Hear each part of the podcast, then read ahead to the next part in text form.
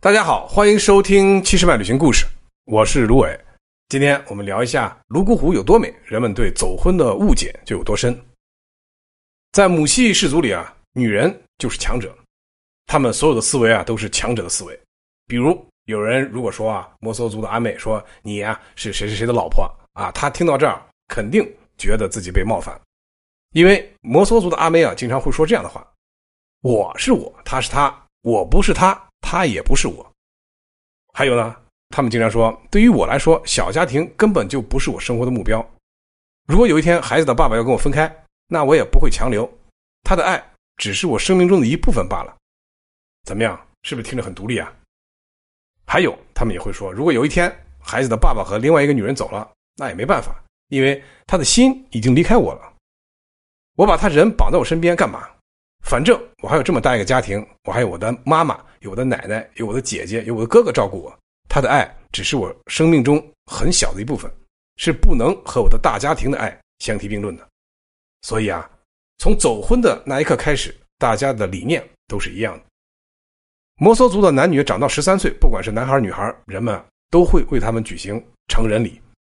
而这个成人礼呢，男孩叫做穿裤礼，女孩呢就叫做穿裙礼。穿裤里的礼仪啊，由舅父主持啊。这个少年男子一般是手持长矛，从正房的屋顶穿越而过。这个矛呢，是相传是摩梭人远古使用的武器之一。长矛头上悬挂着一面布旗啊，和一把舅舅给外甥的长刀，作为终身携带的武器。这个小男生换上成年人的服装以后呢，念一些悼词，然后呢，向客人叩头，并用牛角杯向客人敬酒。这是小男生的成人礼。那么女孩的成人礼叫穿裙礼呢？这个仪式呢，一般是母亲主持的。这个小女生呢，踩在珠标和呃粮食口袋上，由这个母亲啊为这个少女穿上一个成年的衣服。成年后的女性要留起发辫，啊，要佩戴不同的饰物，像什么耳环呀、戒指啊、手镯等，而且呢，就可以拥有自己的花楼啊，这个是最重要的。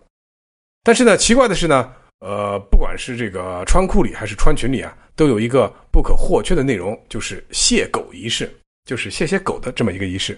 在穿裤里上啊，呃，小男生啊必须拿一些食物，像腊肉啊，到室外啊把狗叫来给狗吃，作为呃人成年呃人以后呢对狗的这种感谢。那么穿裙里以后呢，少女要把这个狗呃招呼它到屋里来，给狗喂一些饭团和一个猪膘肉啊，以表示对狗的感谢。那么您可能心里这会儿要问了：为什么要谢狗啊？为什么在这个成人礼的这个仪式上这么重要一个环节，一定要去感谢一下狗呢？这是啊，因为摩梭人和纳西人一样，他们认为狗是从天神那儿给人们带来了五谷种子，甚至啊有传说说是一条黄狗救了摩梭人的始祖，啊，这个就类似于汉族神话中的女娲，一位漂亮的姑娘，这样才有了这个摩梭人世世代代的生息繁衍。因此啊，狗。在摩梭人的心中有着非常崇高的地位，而摩梭人和狗之间也有非常深厚的情感。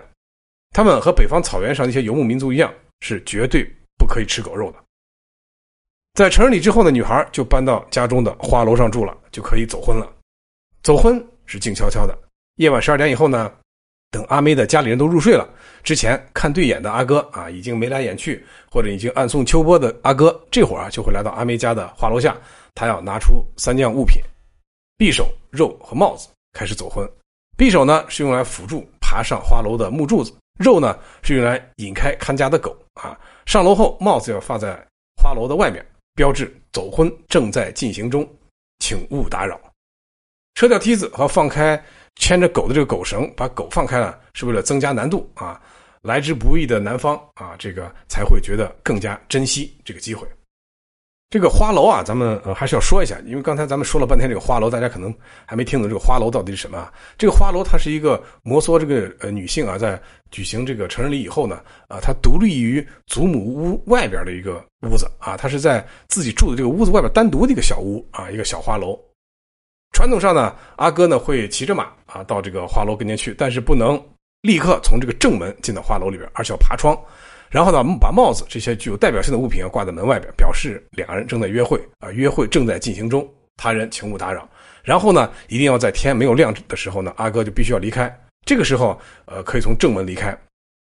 如果天亮之后啊，呃，或者阿梅家的长辈都已经起床了，这个时候你还没离开，或者这会儿灰溜溜走，这就是不合礼数了，非常不礼貌了。这样第一印象在这个女方家里边就造成了非常不好的一个第一印象。不是任何男人呃都可以爬这个花楼的啊，呃，在这之前需要阿妹和阿哥双方互相确认情谊啊，就大家已经谈的差不多了才可以来。在篝火晚会上，比如说一起跳舞啊，白天相约一些散步啊，啊，看个电影啊什么的，是吧？这个相处了两三个月、三五个月以后呢，相互了解人品以后，确定关系后才能走到这一步。那么阿哥呢会在篝火晚会上，呃，跳舞的时候呢，抠抠这个阿妹的手心。如果阿妹呢回抠一下阿哥的手心呢，表示同意走婚。所以啊，当晚阿哥就会去爬花楼。如果阿哥确定啊，这个。呃，定下来了啊，心意已定啊，就会把一把纯银的梳子放在阿妹的枕头底下。如果阿妹同意了，就会戴在头上；不同意，就会把梳子放在门口。第二天早上呢，阿哥就知道阿妹的心意了，彼此说清楚以后表示分开，然后呢，再可以进行下一段感情。如果阿妹带起的梳子，那么他们就可以呃进入了这个下一个阶段，就是暗婚阶段。这样一直下去。啊，那肯定就会有宝宝了嘛，就会有孩子了。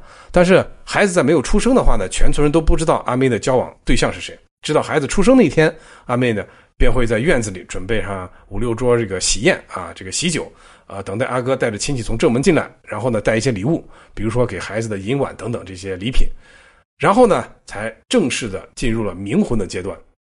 这个时候呢，阿哥就可以光明正大的来到阿妹家。阿妹怀孕大概五六个月，肚子还不是特别显怀的时候呢，阿哥就可以不用半夜再爬楼了，而是走楼梯，白天也可以上门了。阿妹呢，呃，正式的就会把阿哥介绍给家长。注意啊，孩子生下来一般是由阿妹家来抚养的，也就是说，阿妹不需要去阿哥家生活，孩子呢由自己的舅舅和妈妈共同抚养长大。这个摩梭家庭里边的传统啊是女主外，男主内，男人带孩子啊，所以呢，一般孩子跟舅舅都特别亲。啊，亲爸又不在一起住，偶尔见个面，所以见到爸爸啊就叫一声阿爸好。但是呢，见到舅舅啊，肯定是要过去要亲舅舅的脸，所以感情不一样。摩梭人啊，很多人啊一生只走一次婚，如果实在不喜欢了，也可以呃明确提出啊，咱们分手吧，确实不合适。分手以后，双方才能跟其他人呃继续下段感情，继续走婚。走婚对象啊，呃经常换，嗯会被乡亲们认为啊这个作风不好啊，行为不检点啊，家庭也会被看不起的。走婚如果次数太多了啊，孩子的父亲就不是同一个了啊，就找不着是哪一个了，这就乱了。所以后代如果不小心近亲结婚就更麻烦了。所以这样看来啊，走婚虽然啊不用呃去走这个国家的领结婚证这个程序，但是啊当地亲族社会的紧密关联，对走婚的这个关系的责任道德限制就也很强了啊，这个是非常明确的。好了，关于摩梭人的走婚，您听明白了吗？感谢您的收听，关注七十迈旅行小程序，解锁保姆级游玩攻略，收听更多旅行故事。